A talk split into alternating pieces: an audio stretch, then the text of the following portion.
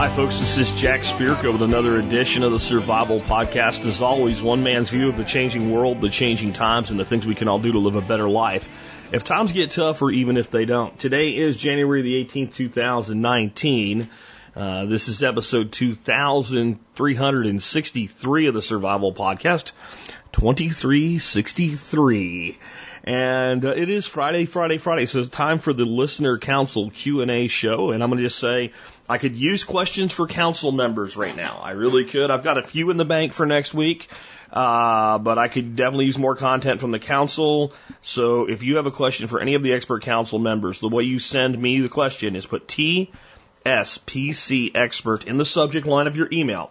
Send it to jack at thesurvivalpodcast.com. Uh, and when you do that, then give me your question in one sentence. I promise you, you can condense your question into a single sentence. Hit return a couple times, then give us the details. And you need to give as much detail as you want, but it will make it abundantly clear to the expert responding to you what you actually want to know so that they can condense their answer down to what you need to know. Help me help you, help me help you, something like that. All right. Uh, so what are we going to talk about today with the council? Well, here's what we got. Fish.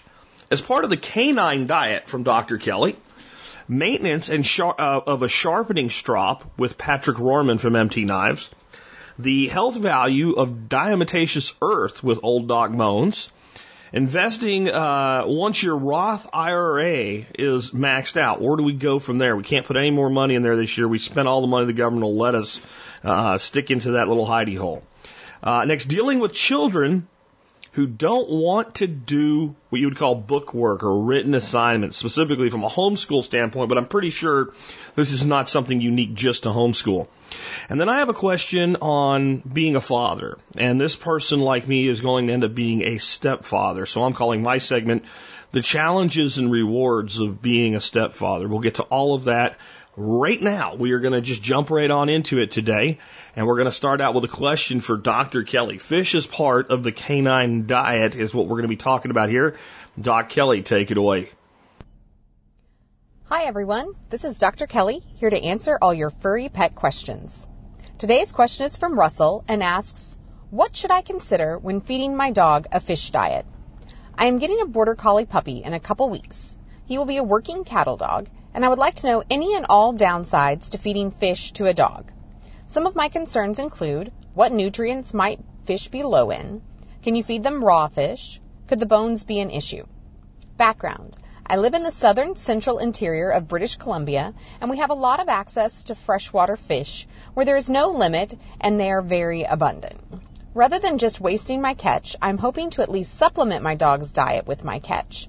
I don't know anyone doing this in my area. Thank you for your time, Russell. Okay, Russell. While we frequently recommend giving fish oil supplements to dogs, especially those with skin conditions or arthritis, eating an all fish diet can present some complications. The first is that unlike cats, dogs are not obligate carnivores. They are omnivores, so they can survive on a vegetarian diet or a high meat diet, but not an all meat diet. Eating a meat only diet can cause imbalances in calcium, phosphorus, and vitamin D, all of which can be especially detrimental to bone formation in a growing puppy or lead to nutritional secondary hyperparathyroidism. We also worry about a thiamine deficiency, especially with a fish-based diet. I would worry too about it not having enough taurine. Um, without adequate taurine, you can get major heart problems, leading all the way to heart failure. And unfortunately, it's not as easy as throwing in like a dog vitamin and calling it good. Home prepared diets are possible, but they can be time consuming.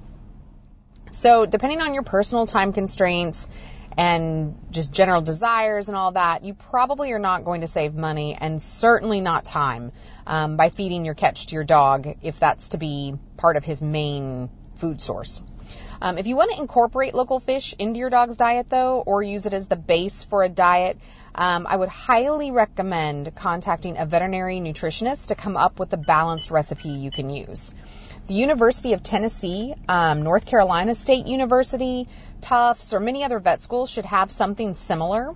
Or there is a website called balanceit.com or the website petdiets.com, uh, which for a fee will create recipes for your individual pet um, using other commercially available supplements, and they can take into account if there's any special dietary needs. Like, for instance, if a dog had, if you had an older dog that had renal failure or something, they can adjust to those uh, requirements. So, if you're choosing to use a fish based diet, um, I would steer clear of raw or smoked raw due to possible parasite contamination um, with the fish the most well known of which is salmon poisoning. Now, it's not actually the salmon doing the poisoning, but rather a fluke, which is an internal parasite. Um, Pacific giant salamanders can also carry this parasite. Now, the nasty little flukes embed in the dog's intestines where it replicates and then releases rickettsial organisms. And these little guys travel through the bloodstream, ending up in liver, lungs, brain, and lymphatic tissues. And untreated, 50 to 90% of these dogs die within 7 to 10 days. It is some bad, nasty stuff. And there are other kinds of flukes too um, that can be transmitted by the fish um, that can end up in the bile ducts of dogs and cause biliary issues, hepatitis, and fibrosis of the liver. Just nasty, nasty things.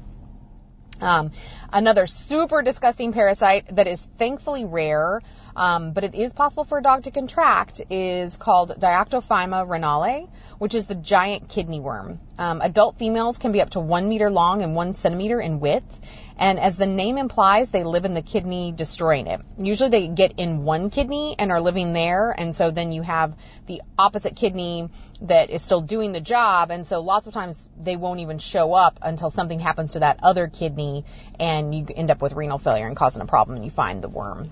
Um, as the fish can be an intermediate host for it, and while the main reservoir is the mink, dogs can get it, like I said, by eating those infected fish. Fortunately, that one's rare, but if you happen to get that, it's nasty. Um, as far as bones go, I personally don't feed bones to my dog.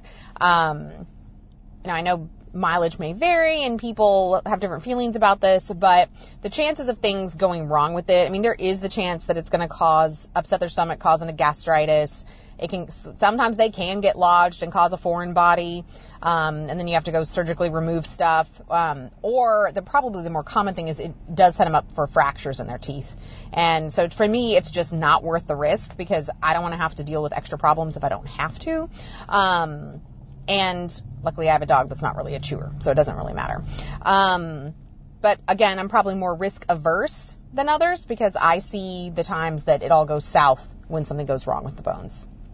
So, to sum it all up, um, the occasional snack or treat of fish off your plate, no biggie.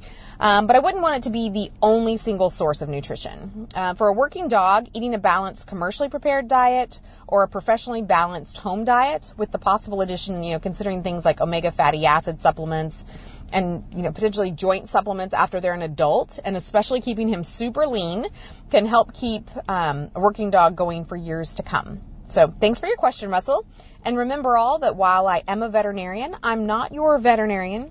So my guidance is only intended to give you some ballpark info in general so you can discuss with your veterinarian your concerns more effectively and what you can likely expect from their tradition, their official treatment recommendations.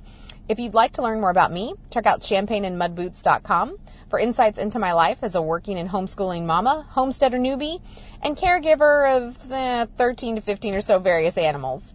Thanks, Jack, and I hope everyone has a great weekend. Bye.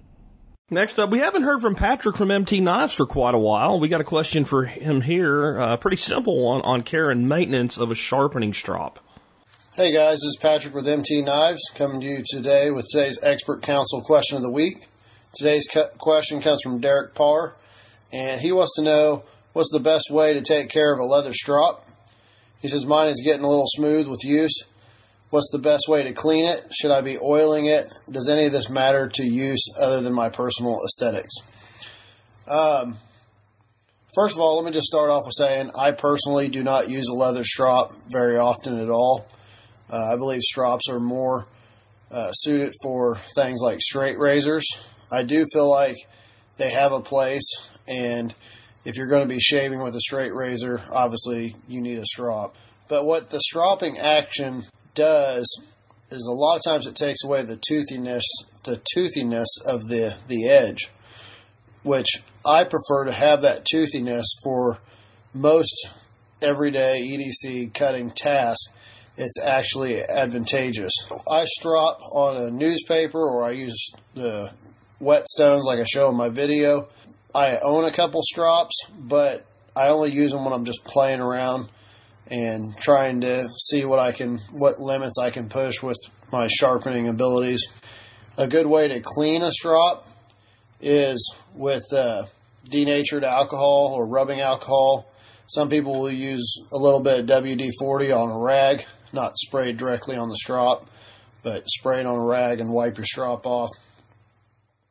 Sometimes it's you need to um, smooth out your strop or sand it or roughen it up, depending on what you're trying to do. So you can use uh, emery, like a nail file or something like that, or you can use sandpaper, just something to kind of either smooth it out or to rough it up if it's getting kind of glossed over. But a lot of times, cleaning the strop is really all you need to do.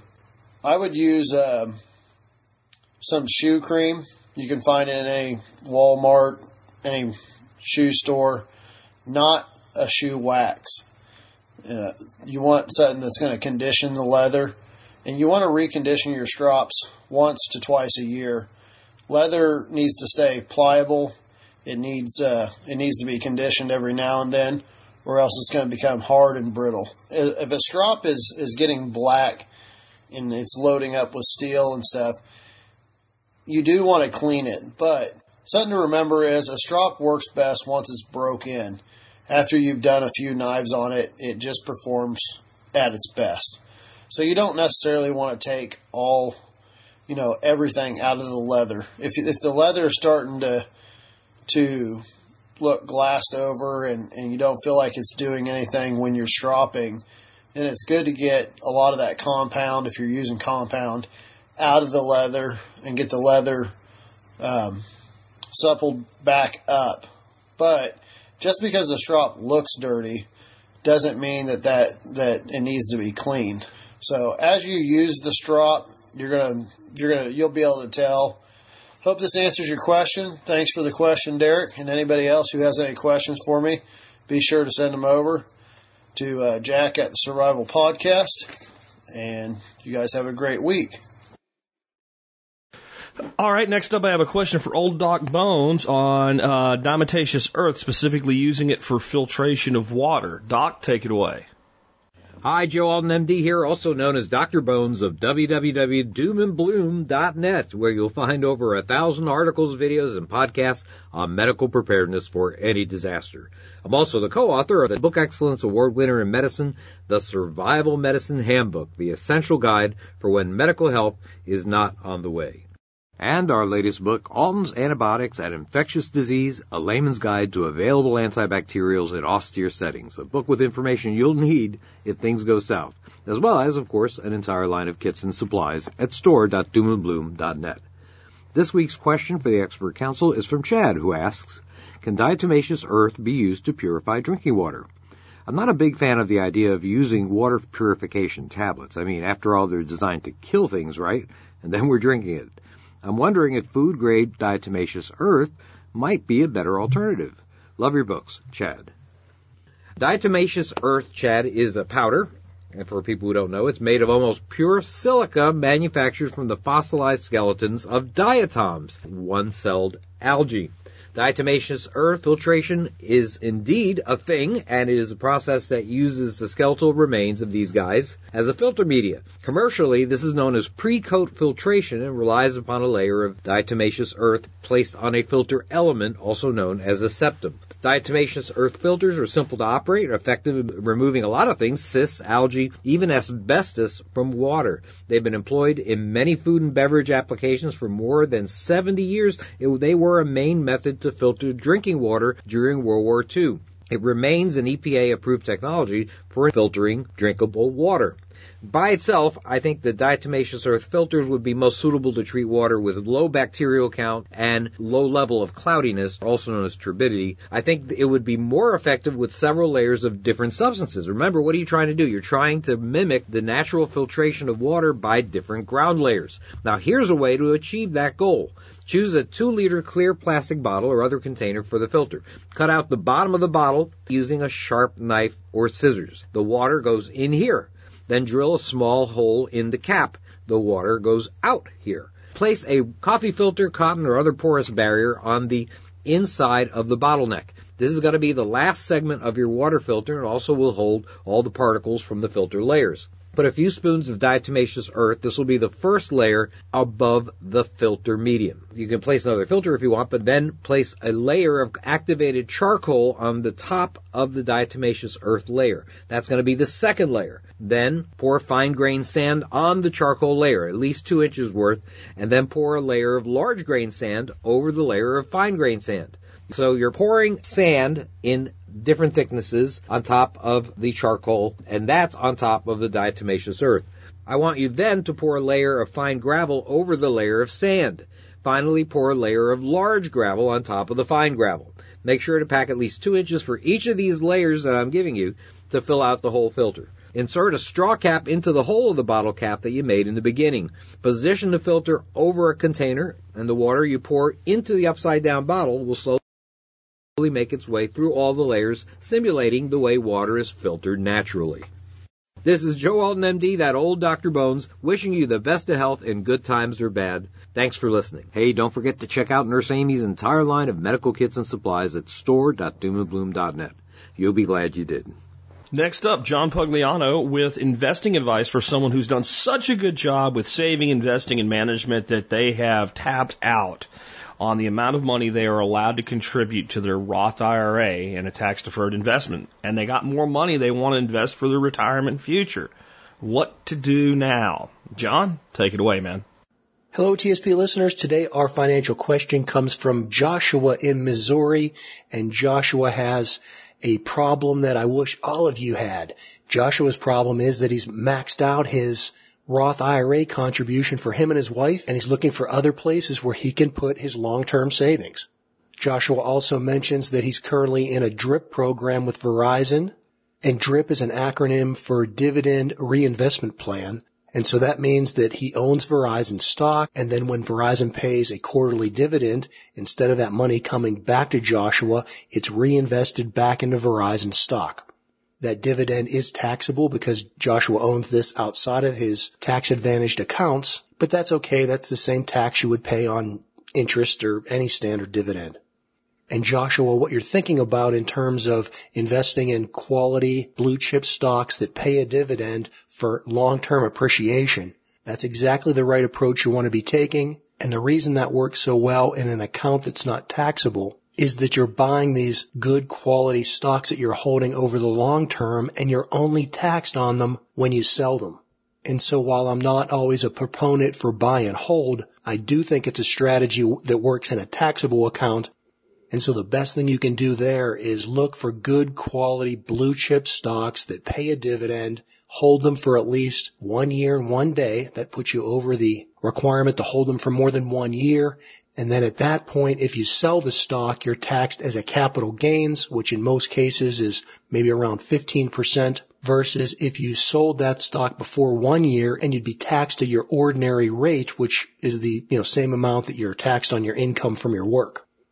Now Joshua is at the point where he's just building his portfolio, so it's not like he's, you know, rolling hundreds of thousands of dollars over into an account and looking for dividend paying stocks. What he's doing is contributing a thousand dollars a month or so into his savings and he's looking for a place to put that. So probably in your situation, what I would do rather than going into individual stocks, I'd hold off on that until you have, you know, maybe thirty, forty, fifty thousand dollars that can be split up and diversified over 10 or 15 different dividend paying stocks.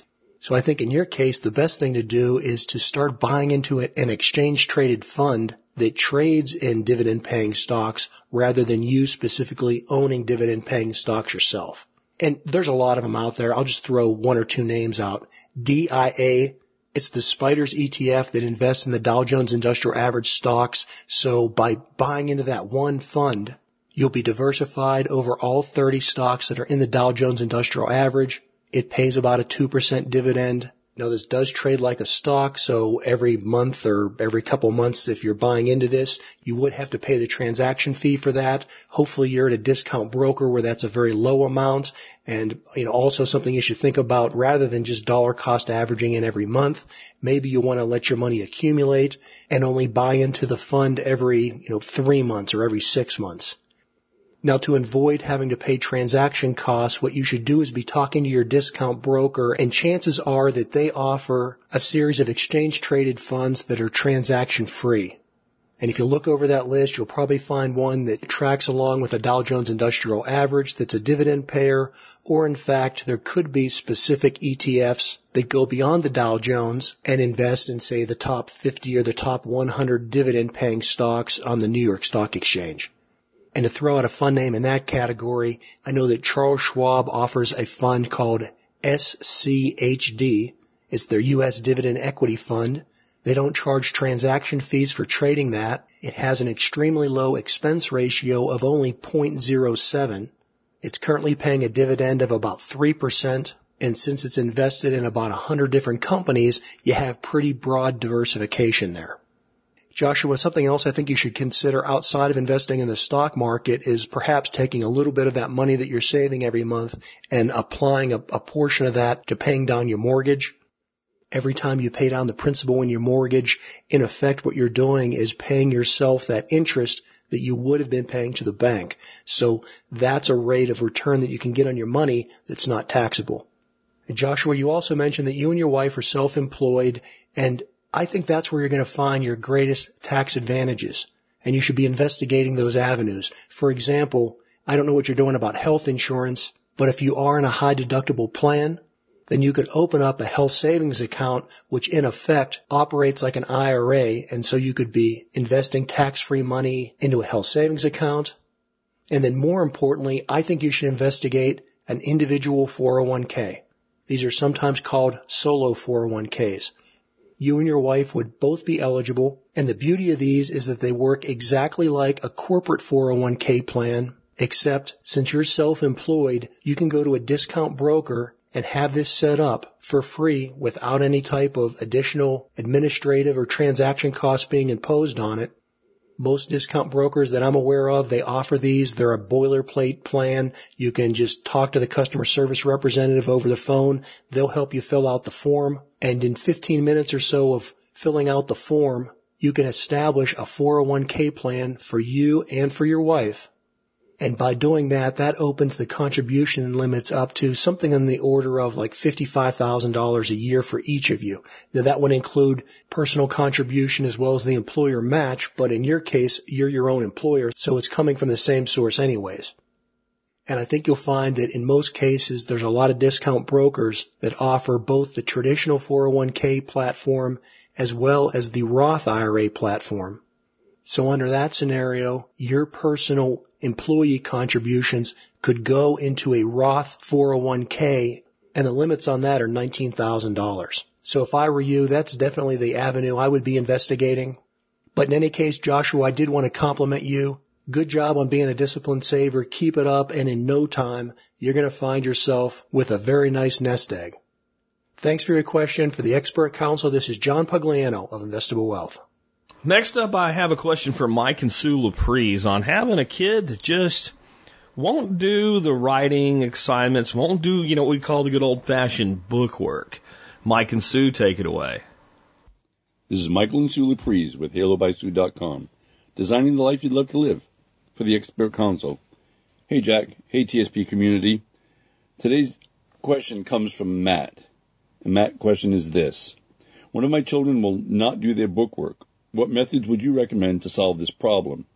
I know she understands the lessons because she can explain them back to me. I have tried positive reinforcement, rewards, extra privileges, punishments, loss of privileges, grounding, etc. The other children complete their assignments promptly, and by doing so, they are allowed more activities. In our home, the fun stuff like cooking, science experiments, permaculture, marksmanship, sports, and helping with homestead projects are all rewards that must be earned. She's missing all the good stuff simply because she refuses to complete any assignment at all. Thanks for your help. So I want to say your child is not broken. I was listening to one of Jack's podcasts and I thought, this is the side hustle kid. This is the kid who, when they find a passionate thing that they do, they're going to do it and do it and do it, and they're going to add to that, and they're going to end up spinning a bunch of plates. But you've got to relax as their parent and think about their overall person and what you want their future to look like. And I can tell you from experience, they don't work for rewards and they don't care about punishment. I don't know why. Why would I be like that? I don't know why. why are you that way? I don't know. I don't know why I'm that way. I just know that I work hard when I love something. And it's the reward, the punishment, that has nothing to do with it. And um, there's so many things in life that are out there to do that the structured government school, which a lot of homeschoolers do at home, and then they force their kids to do that and not the really cool fun stuff that they want to do that also has all of the learning components in it that the schooling has. And I don't understand. Wait, I do understand because you got a plan, you got a curriculum, you bought it already. You've got this process. It's working for your other kids. All of these things. But can you stop and ask yourself, what does this child need that I'm not doing? So let me just say that Sue is talking from experience. I'm standing next to a person here who was a three-time high school dropout. Now she was a straight A student, but she dropped out of high school three times. That's boring. So then she went back to an alternative school, uh, which was at her own pace, and she finished two years of high school in three months Yes, which made it stupid, and graduated second in her class and got full scholarships to college. which was stupid. Because I'm doing what I want to do. My side hustle is homeschooling, it's doing things with my kids, and I love it, and nobody pays me for it. It's my passion. So, um, we would like to help you help your child find their purpose in life, not yours, but their own. Consuming curriculum versus completing projects. That's really where this child is different than the other children. Where most children will sit down and say, okay, mom said I have to do these things and then I can watch TV or play on my Nintendo Switch or whatever they want to do. The other kid doesn't care about that. They just want to do what they want to do. And that's a good thing. Um, they want to see something concrete when they're done. A finished project, not just a checklist that said, I did all my work. Yeah, and they don't need rewards. They it's a matter of liking the activity that they're doing. Right. And there's another key component to this. And this is something that I learned through uh, advancing as a dad. So it's the difference between compliance and obedience. And it's a liberty issue, right? So there's a there's an issue between compliance and compliance is not conducive to freedom. Right. So compliance is getting my children to do what I want them to do, when I want them to do it, how I want them to do it. Because they're, they're a reflection of me. Yeah, and you have to understand that they're, they're not necessarily a reflection right. of They're you. not. Versus obedience. Now, I'm not saying that your children can be disobedient, but it's what are the issues that you need to um, Focus on. yeah, and impose obedience on. So, so some of the things would be like the prime directive, right? Uh, don't hurt other people. Don't take other people's things. Yeah. Right? Don't lie. Don't steal. Do unto others as you would have them do unto you. Those are obedience issues. But a lot of parents focus way more of their attention on compliance. I want you to do what I want right now. So we just want you to know, you should know this already. We don't know what's coming up. When President Kennedy did his we're going to the moon speech, he literally said, we don't know how we're getting there. We don't know what materials we need, but we're going to figure it out and we're going to go. And that's this kid that you're talking about. They're going to be the ones doing something that doesn't exist yet. Yeah, and I will say that that Jack uh, gave us a little note uh, with this email, and he said, "So his kid is me. Since I already know this stuff, why the hell should I do it?" And I, that's Sue. We have a daughter and a son who are the exact far, same way. yeah. So far, We'll what of, of of our ten children, we have two that we know are that way. We have three little ones. two, three, and four that we don't know yet if any of them fall into that structure. But I want to let you know that your child is not broken. It's just the way they are. So this is how you help them. You help them develop their own patterns. And that's takes time and you've got to listen and you've got to pay attention. But there's one really key component. Okay, so you have to be the guide, but you have to let them be the hero of their story. Now this is really important because whether you let them be the hero of their story or you don't, eventually they will be the hero of their story. And is that story going to be a drama? Is it going to be an adventure? Or is it going to be a tragedy? So my job as a dad is, as a father when, when I'm younger, is provider. As I'm growing up, I become their coach. Now with my older children who are in their 30s, we become friends and an, and an advisor. So i have been a guide through that whole period, and I'm still a guide. My children, older children, still come back home and they ask for advice. They're looking for guidance, but they're the heroes of their own story, and you've got to let your child be the hero of their own story. So one of the really fun ways to help you think outside the box would be going and looking at some of the sparkling Martins. It's an unschooling family that she's got a YouTube channel and it's really fascinating. I'm not brave enough to be that, um, what's the word for it? Out there on the edge. But it gave me a lot of ideas about how I can move away from this structure that I had gathered over the years. It's kind of like a snowball. When you buy some curriculum, you keep buying more curriculum and you get away from the real purpose of homeschooling, which is to create an adventure for your child that helps them find themselves. And it helps them discover their purpose and their passions. Right. Yeah.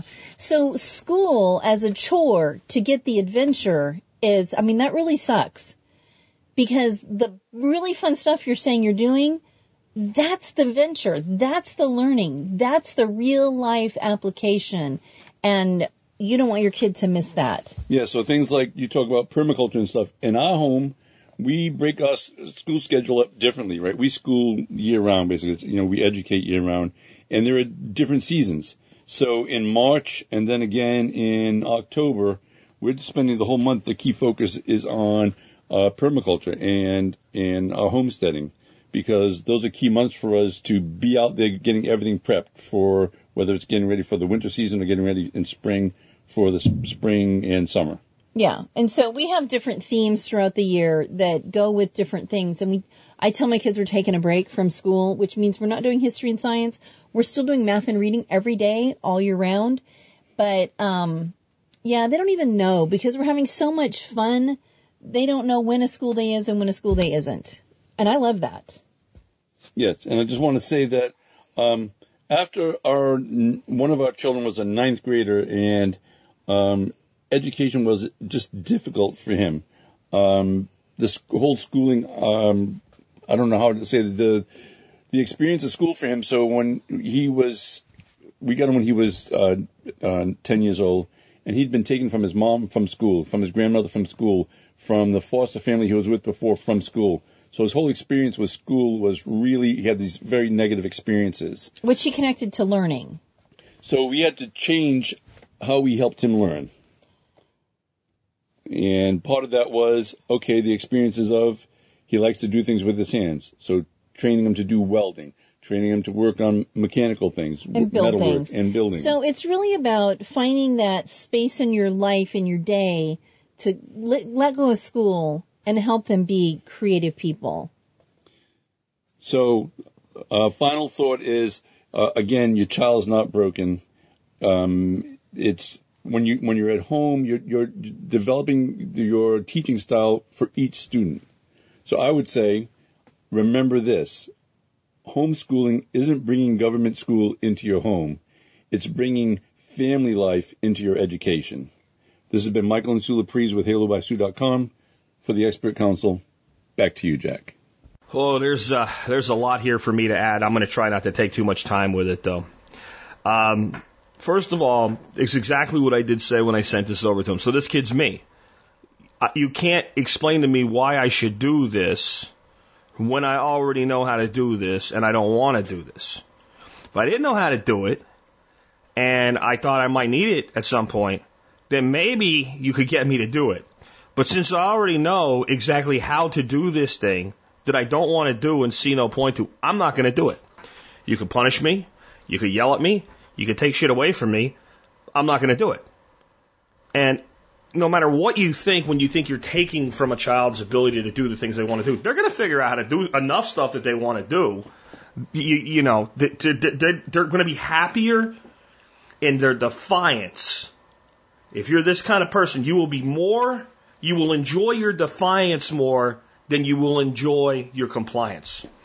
And the problem is people think, oh, well, my kid's going to end up in jail because they're going to be just and like Mike and Sue said, you know, we, we don't we don't take this approach on on something like you know the non-aggression principle, right? We, so there are things in life you have to have obedience from a child until they're old enough to apply their own discipline. But when you're asking me to do like you say, well, I want you to write this, and you go, well, here's what it is, blah blah blah blah blah. We'll write it up. No, they will enjoy not doing it more than they will uh, feel pain in what you take from them if they're truly this type of person. When I was in like fifth grade, we had this, this stupid assignment we had to do for every chapter in our history book and our science book, etc. At the end of the chapter, there was like 20 questions. And so to prove that you understood the chapter, you had to answer all the questions. Fine, I'll answer the questions. The questions had to be answered in complete sentence form. Okay, if I need a sentence to answer the question, I will write one. If the sentence can, if the question can be answered with a word, I will give you a word. This is, I'm telling you, this is exactly how I was as a kid. Well, no, you have to do it. No, I don't. You can't make me. Flat out. Oh, and you have to write out the question and then write the answer. No, I'm not going to do it. So I would take the book. In about 10% of the time, that it would take the other kids in the class to read the chapter, and I just page through it, and I look at the questions, and at least I, I mean, this kids they won't even get the paper out. At least I get the paper out and go, yes, no, the War of 1812, boom, boom, boom, and turn it in. Well, no, if you don't do that, you're going to be in trouble. Okay. What are you going to do? Kill me? You know, I mean, what are you going to do? Hang me upside down by my feet? Because I'm not going to do this? Now, I wasn't that blunt, but this was what was in my head. And I remember this teacher, God bless her, you know, I, she's not trained to deal with this kind of thing. She really wasn't. And she brought me up, she said, John, I have a question. Okay. You know this material so well. You probably know it better than I do. Now I know, at the time I was very arrogant. Now I know it was false humility, right? To a degree anyway. And, uh, why, why won't you do this? I said, because I know it. Why would I do it if I know it? Now let's try to try to have at least some understanding of what the, the, the, the, education system does this shit for. Why they set these programs up this way. You want the kid to learn how to write. So you learn through repetition. So we have mindless repetition. There's a sentence, copy it down. There's another sentence, copy it down. And as a result, you'll also, because you're using different words, you'll be increasing your ability to spell and you'll be increasing your ability to read. Okay. And you know what? That works for a lot of people.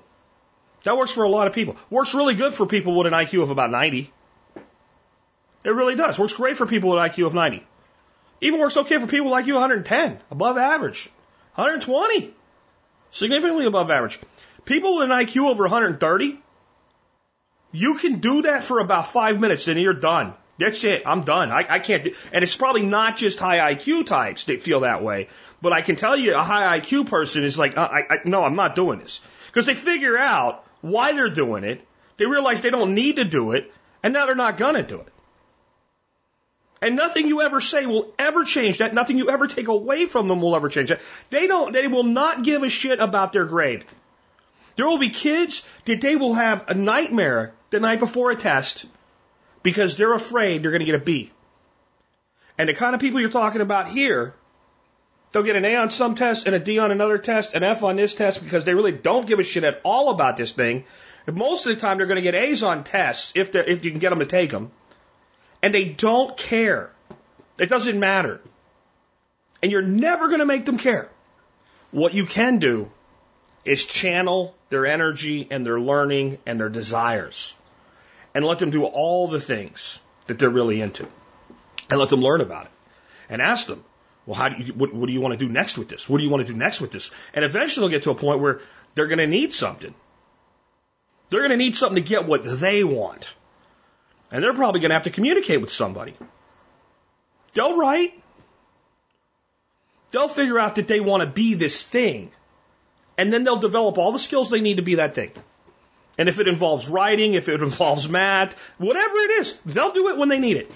Because at that point, they'll see the validity in doing it. When I was in school, you couldn't get me to write shit. You couldn't get me to write shit. As soon as I had computer classes, some of the first computer classes, and as soon as I figured out that if I got one, if I got, if I got the guy that does everything writes disc, I could just make a copy of it and then turn that in. That's what I did. Absolutely cheated. Didn't give it, and did, didn't feel bad about it. Didn't worry about it. Wouldn't have cared if I got caught.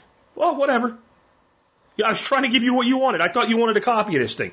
But you're supposed to learn how to type. Couldn't get me to do it. No way. Right now, I type between 90 and 120 words a minute. Depends on how, how good I'm doing on a given day basis. I write all the time. You guys see it. Why? I want to. You can't make a person like this do what you want them to do. It cannot be done. Now, I will say this the public school system for that person is probably better at getting them to do some of it than you will be in a homeschool. In a homeschool environment, you won't be able to get them to do diddly dick beyond what they want to do. If they're this type of person. But they will learn so much more in that environment. Now, where I feel bad for parents is the ones that live in states that allow homeschooling but require a certain amount of submitted work or something like that. I really am not sure how to advise you there. If you are not required to provide this stuff to anybody, if it's a simple, you, you have the kid take a test or you submit something or whatever, then don't worry about it. Especially when they're really young. Especially when they're really young. If your kid turns out to be like me, he's all into reptiles. He spends all day learning about all these snakes and, and lizards and stuff like that. If he gets motivated enough to where he wants to be a professional herpetologist, you can say, you know what the path is for that? Biology. You have to get a degree in biology. You're going to work for a zoo or something like that. Or you're going to have to figure out how to do it completely on your own. There's one of your, there's your two paths. Why don't you investigate both of them and learn more about it since it's what you want? Off they go. That's simple. It's that simple. And I think that they hit on something that is so important. And I'm going to use this to transition to my segment for today.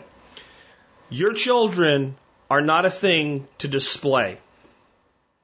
They are not a possession. They are not a reflection of you in the way that they meant it when they used that excellent phrase. I have a nephew He's married to, I call her my niece in law. I don't know what else to call her. Um, they are both wonderful people. They have two wonderful girls. They are hardworking, dedicated people. She does Instagram. She shows her butt. Lots of sexy pictures. No nudity. Pretty much you wouldn't see anything on their Instagram channel or their website that you wouldn't see on the, like a Sports Illustrated or something like that on a counter in a supermarket. But her dad and mother, and now uh, his uh, dad and stepmom have almost completely disowned them. They've come back around a little bit because they want to see the grandkids, but they are just being terrible to them. Absolutely horrible to them. And, and I'll tell you this none of them, from a morality standpoint, have a freaking leg to stand on. Not that there's even anything immoral about what they're doing. But the people that are the most offended and upset, they do not have a moral leg to stand on. On the one side, the father of, of, of my niece in law uh, spends most of his time in strip clubs. Not a moral legacy, and I, I won't go any further than that, okay? I don't need to air family laundry any further than that. But I'm just going to explain this to you because it's really important to understand. Recently, when I was talking to them, what my nephew told me was, I won't get to the conversation, but the takeaway was now I understand.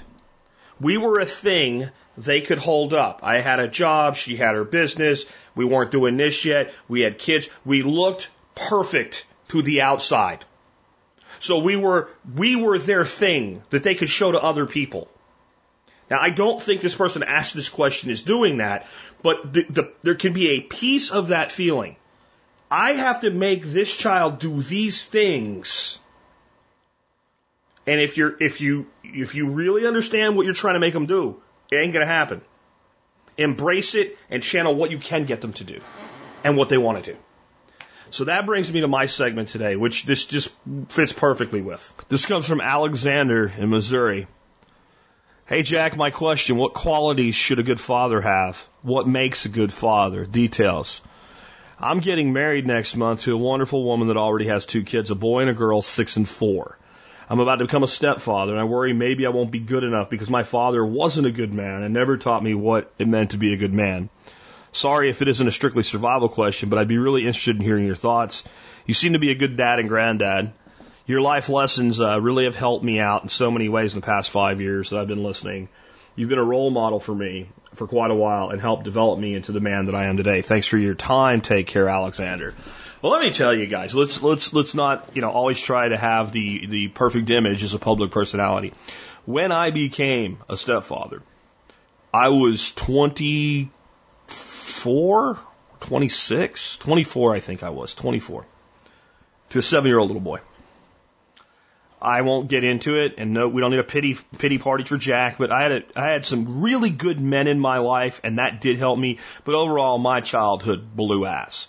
To this day, I have very limited contact with my father, zero contact with my mother, very limited contact with my sisters, almost no contact at all with my family as a whole on that side. The really good, solid men in my life that that really helped form me into who I am have all passed away long ago. They were all the old men.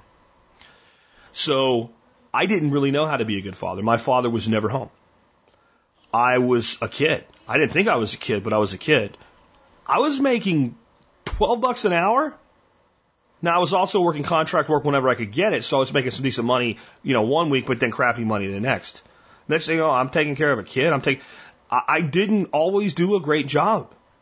I learned to be better as I went, and I had enough humility to know what I couldn't do. And I'll tell you the most important thing that I feel that I ever did. I never told my son he had to call me his father, not a single time. I never even asked him to. I let him call me whatever he was comfortable with, and I think he was about 19 the first time he introduced me as his dad. And I was okay with that. And I was pretty proud by the time it happened. So you're about to embark as a stepfather. So we're going to try to take the whole dad thing in general. But you're about to embark as a stepfather on the most difficult and most rewarding job you will ever have as a man. It is incredibly difficult because you will never be quote unquote their real dad. And at least the six year old's old enough to truly understand and know that. The four year old might be a little easier transition. And you don't tell me whether the real dad, the, the birthed father, is uh, is involved or not, whether or not it's a solid thing. Because some, you know, there's people that have divorces and they have kids from former marriages, and the parents are adults and they're amicable and they work together and they are supportive of each other as the parents of the children, and that's the way it should be, and it's so much easier. But that does mean that this other gentleman is involved, and then there will always be this kind of pull push thing, and they're afraid to get too close to you because that means they're turning their back on him. You give them all the space they need, but you do the job of being a dad. One of the things Dorothy and I had when, we moved, not even to where we were married, but we were going to be a thing. I said, I can be a father figure to your son, or I cannot. The choice is yours, and this is where the choice comes. If we are going to do this and we are going to co parent, and something happens, and I say, no, you can't have that, or you're punished for that, or anything like that, if I apply discipline, if you disagree, and I think parents should do this in general anyway, but as a stepfather, it's so critical. If you disagree, you say nothing at the moment, and then we talk about it, and then either I or we change it together and have a conversation about why we're changing it. If you cannot do that, I cannot do this. Because it will be impossible for me to have any authority if he knows that anytime I make him uncomfortable, you're going to fix it for him. And I am a male and I am going to be more of a disciplinarian and that's partly what you need here. But I can't do it halfway. And notice I didn't get my way. It didn't always get to be my way. She had a say in it. That's, that's gotta be that way even when it's not a stepfather situation. But you cannot cut me off at the knees. And then that was fine. And my, so my other condition is if we ever catch him, where one of us says no, and he goes to the other one, without saying, I already asked, I already asked Jack or I already asked mom, she said no, I want you to help me. Like if they do that, then they're learning to game the system properly above board. I'm okay with that. You come to me and say, well, can I go do this? And I say, sure. And you go do it and your mom said no. I told her we have to be a united front. Like that will be severely disciplined. He did it once. So that tells you about the level of uncomfortable. Now, he was an easy kid. In most things, he was an easy kid. Our biggest concerns with him was one, he never got in any trouble at all, at all. You start to worry a little bit, honestly, if there's never any problems.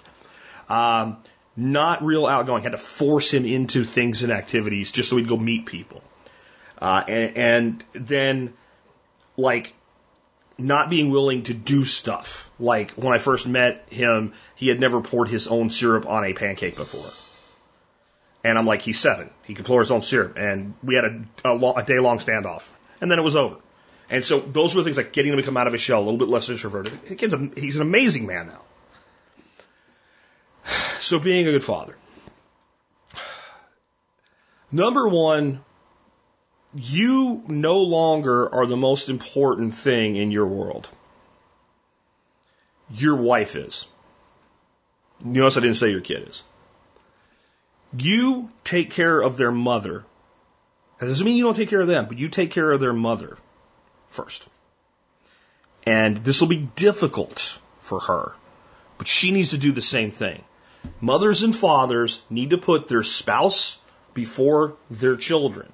Not from a need standpoint, but from an adoration standpoint. It's difficult to explain, but I'll put it to you this way. Your job is to work yourself out of a job with your kids so that they learn to apply discipline in their lives. So they do what Mike and Sue were just talking about with their adult kids. They come to you for advice as adults. When your children come to you for advice as adults, carefully consider it and take it where it works for them and put it aside where it does not. You have done your job properly. You have raised a fine young man who respects your opinion. Okay? And that comes from an understanding that your job is take care of their mother. And her job is take care of their father, in this case, their stepfather. Because when they do grow up and they go away, you two, if you do it right, are going to be the ones that grow old and gray together after they're gone. So you put each other first. The second that they are is not distant though. And this is, you might want to have her listen to this. It's sometimes hearing from a third party. It makes it a little easier to take. It's a very hard thing for a mother to accept, especially in a step parent relationship. That my my duty to my husband comes before my duty to my child. And I'm not talking about some old school um, type of gender role thing and being a housewife. I'm not talking about that at all. I'm just talking about a basic understanding that we are first a couple and then we are together as a couple parents. That's probably a better way to explain it. I, this is not something I've explained a lot, so I'm trying to work through it here with you guys. So we are a couple first, and then we parent, and the children come before us. But we as a couple come first because we parent as a couple. And if you can get that, you're a long way toward where you want to be. When you make a promise, you keep it.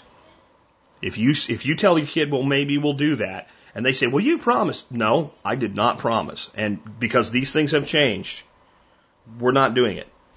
But if you say I promise, and it's it's anything like if you say I promise I'm going to take you to Disneyland next year, and then you lose your job, then they have to learn the reality of life. But if you can do something when you actually made a commitment, you do it. You always believe in them. Go to their events, their stuff like that, their their games, whatever it is. Try really hard to make sure you give children your time when you have two. This is something I struggle with now as a grandfather. I never had to worry about. It was a one child household. So, you know, all the attention went there. So now I have my granddaughter much more physically attached to me than my grandson and trying to divide my time as a grandfather is a little bit of a challenge. I could see it being more of a challenge as a father. But biggest thing you need to be, something that society is now kind of losing their minds about, you need to be masculine. That's your job. Your job is to be a guy. And it's really something that we have destroyed in America because we're using the wrong words for it. This, this concept of what they call toxic masculinity, there's no such thing as toxic masculinity. There's being an asshole. There's being a douche. Not being toxically masculine.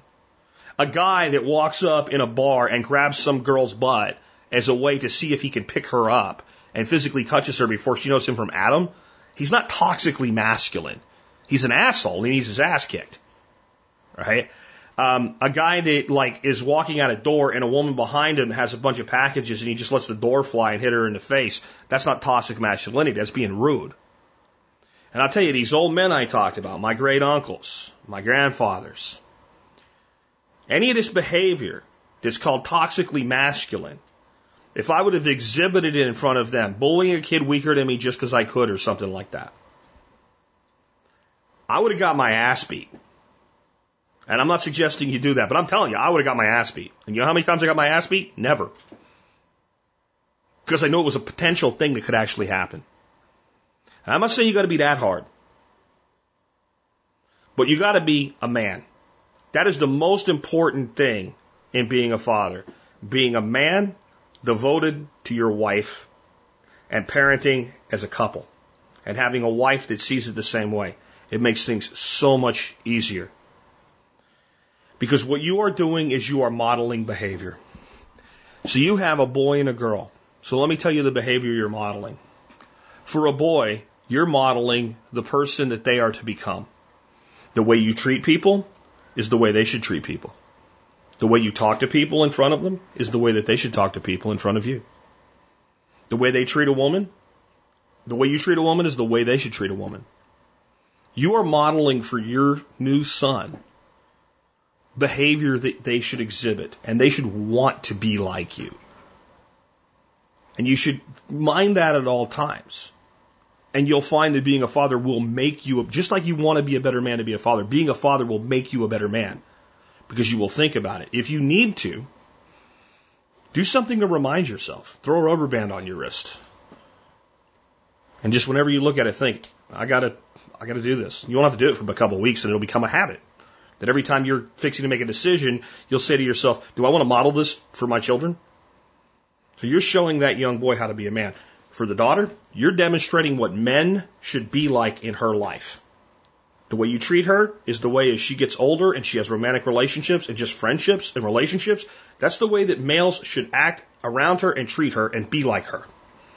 You know, we have we have belittled the traditional family to the point where we say, you know, boys grow up and want a lady just like mom, as that's a as though that's a bad thing.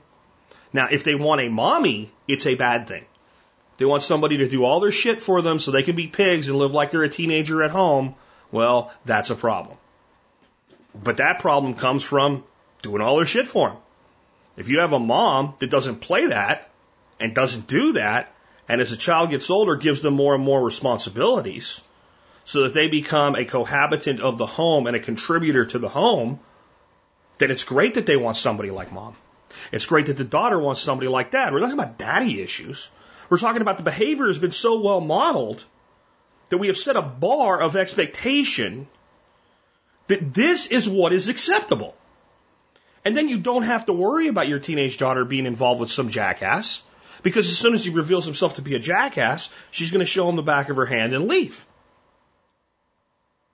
And you don't have to worry about your, your son growing up and being manipulated by some idiot young girl because when he realizes that that's what he's dealing with, he's going to move on to somebody else. Being a father is complicated and there's no way to condense it into 10 to 20 minutes as to what you need to do.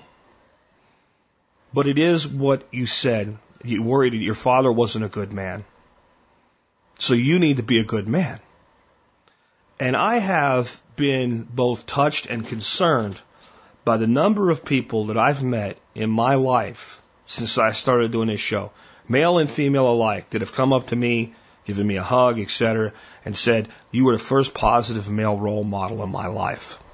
I feel very blessed to have been able to be that for somebody, but I also feel very sad for my country that a voice on a podcast becomes the male role model you never had. These kids don't have to have that. They don't. The fact that you give a shit, the fact that you would even ask me, you are all the man that they need you to be. You just need to model it and act on it. And be patient. You may find, since you haven't dealt with kids much, that a six year old, you might find yourself someday some, saying something like, you're acting like you're six. You might find, you might find your co-parent reminding you they are six. Oh. I remember one time telling Matthew that you're acting like you're eight years old. Dorothy said, he's only been nine for a couple of days. Yeah, really? Yeah, okay. You gotta be patient, you know, because you haven't been there all along as a father. You gotta kind of find your place and then you set parameters. And then hold true to those parameters. But also don't get prideful. That's another big thing that I wish that, that, that more parents would know, especially coming in as a step parent. Like, just because you wanted it a certain way, whether it's a, a discipline thing or just a performance thing, be open to the fact that maybe you were wrong. Because there's things, if I could go back to that moment, and I've always said this, I wouldn't change anything in my life because I'm too happy about where I am and I could screw it all up. But if I was back in that moment now, I would have done it differently. That's a better way to look at it. And every time you feel that way, sit down and think about how you could have avoided it. And then think, don't worry about yesterday, worry about tomorrow. Worry about tomorrow. Be careful with your words. Young children can be hurt easily. They'll say anything you can't take back, and you can't take anything back. Don't say anything that you'll want to take back, and understand you can't take anything back. A lot of times, you know, you say things hurtful, kids get over it, people get over it, but you can never take it back. And so learn who they are learn what they want to become, be part of it, you'll do fine. You really will. Like I said, the fact that you asked, you've got it. People with the humility to ask this question have the ability to fulfill the role that they're looking to fulfill. So that, that's the best I can do for you there. I hope that is helpful. With that, we've wrapped up another episode of the show. If you like this show and you want to support the work that we do, remember, like, the best way to do that, become a member an MSB member, Members Support Brigade. You become an MSB member and you support the show at 50 bucks a year. It comes out to 18.3 cents an episode. It's actually really cheap when you look at it that way. You're paying 20 cents an episode to listen to the show. But I don't do PBS and I'll send you a $5 bag for 100 bucks. I don't, this is not fundraising. This is value for value exchange. I try to bring you as much value as I can on a weekly basis. And with my MSB, I bring you more value because I give you lots of great discounts. You use the discounts, you get your money back. And right now it's even better because until uh, Monday, we are running a sale. Uh, this sale is the 35 for life sale. The discount code is 35 F O R L I F E 35 for life. Use that when you sign up. You get the MSB for 35 bucks. Uh, I responded to a couple of people asking for the military discount. If you want the military discount or a law enforcement discount, service discount, you can get that by emailing me uh, and putting TSPC service discount in the subject line. If you want to join monthly or something like that right now, email me and because that'll work. But if you want to join annually, this is actually a little bit better. The the service discount rate annually is thirty seven fifty. It's twenty five percent off. So it's a little less. So I don't want to take more of your money uh, and call it a discount. So that's the sale. Uh, next up, you can do your online shopping at tspaz.com, T-S-P-A-Z.com. You do that, you help us with the work that we're doing here, no matter what you buy. And you get to see all the items I got reviewed. Everything's alphabetical. You can see the latest stuff, find the deals of the day on Amazon, etc. Today's item is one I haven't brought around for about a year. Um, this is one of my treasured books. I have books I like and I have books I treasure. And most of the books I treasure are things like I have an autographed first edition uh, from uh, Peter Hathaway Capstick, one of his books, that a member of this audience gave me. That's that's treasured. So most of my books that I, I actually treasure, somebody gave them to me. They're signed by the author, or something like that. I think this is the only book I have that I literally treasure. That is just a book I bought. It's Thomas Jefferson's Garden Book. It is a living history of the time of Jefferson and the thoughts of the second president, or sorry, the third president of the United States. And the primary author of the Declaration of Independence and the architect of a, of a great deal of the liberty that was obtained when this country became states united versus colonies. But it really is more about, you know, his life as a gardener and a farmer and his thoughts on that. But it also, there's letters and, I mean, it's just, it's amazing. Let me give you a few quotes from this book. I have often thought if heaven had given me a choice of my position and calling, it should have been on a rich spot of earth, well watered and near a good market for the productions of a garden. No occupation is delightful to me as the culture of the earth, and no culture comparable to that of a garden. Such a variety of subjects, someone always coming to perfection, the failure of one thing repaired by the success of another, and instead of one harvest, a continued one through the year. Under total want of demand except for our family table, I am still devoted to the garden, but though an old man, I am but a young gardener. Here's another one. I know nothing so charming as our own country. The learned say it is a new creation, and I believe them, not for their reasons, but because it is made on an improved plan. Europe is a first idea, a crude production, before the maker knew his trade or had made up his mind as to what he wanted. And then my favorite, just one line quote from this book the greatest service to any country is to add a useful plant to its culture. And by the way, all those quotes, they're just in the introduction of the book. This thing's a treasure trove. You can read it straight through. You can just randomly pick it up, open it somewhere, kind of figure out a starting point and read. It's one of those kinds of books. I think if you add it to your library, you'll treasure it as well.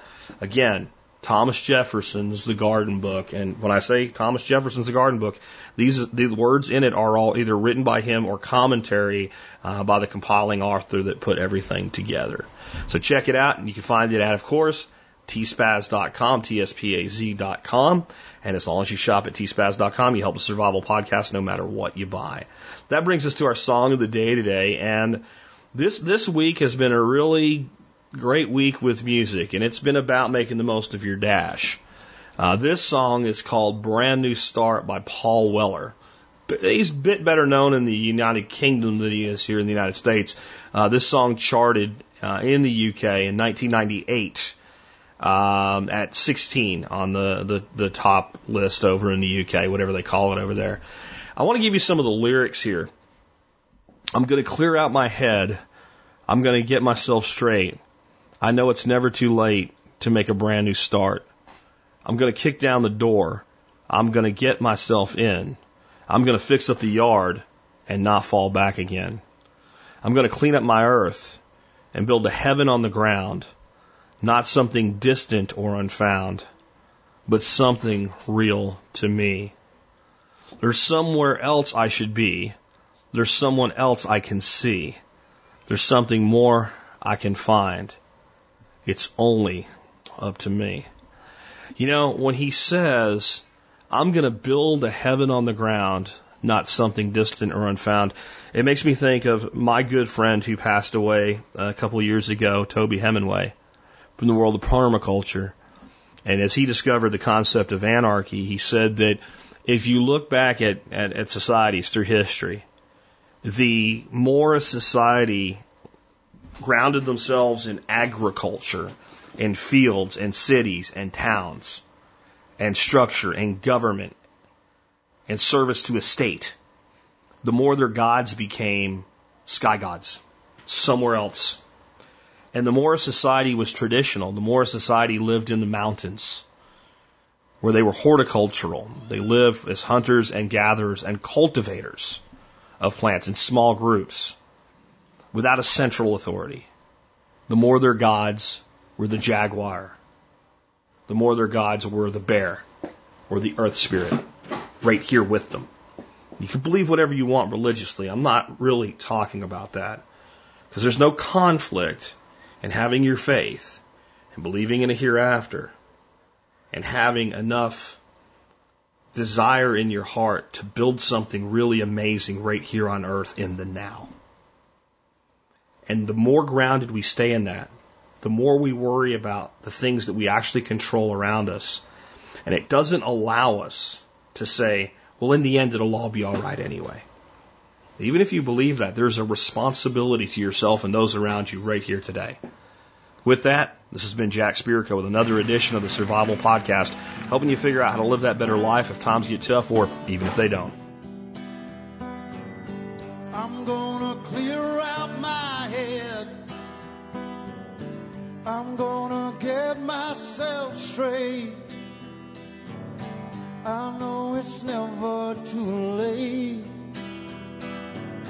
to make a brand new start.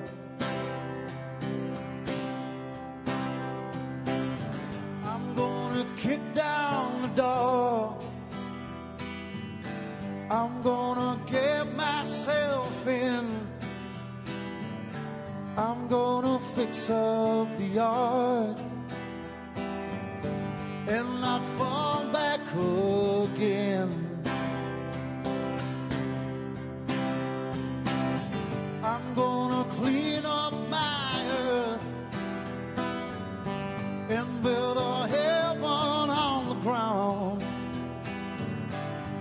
Something distant and unfound, but something real to me. But something real to me.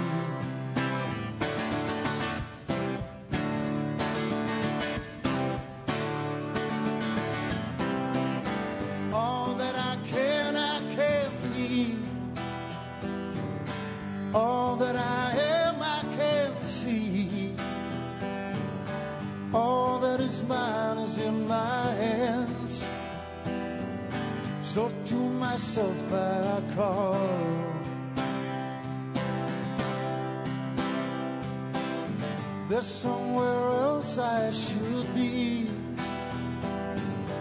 There's someone else I can't see. There's something more I can find. It's only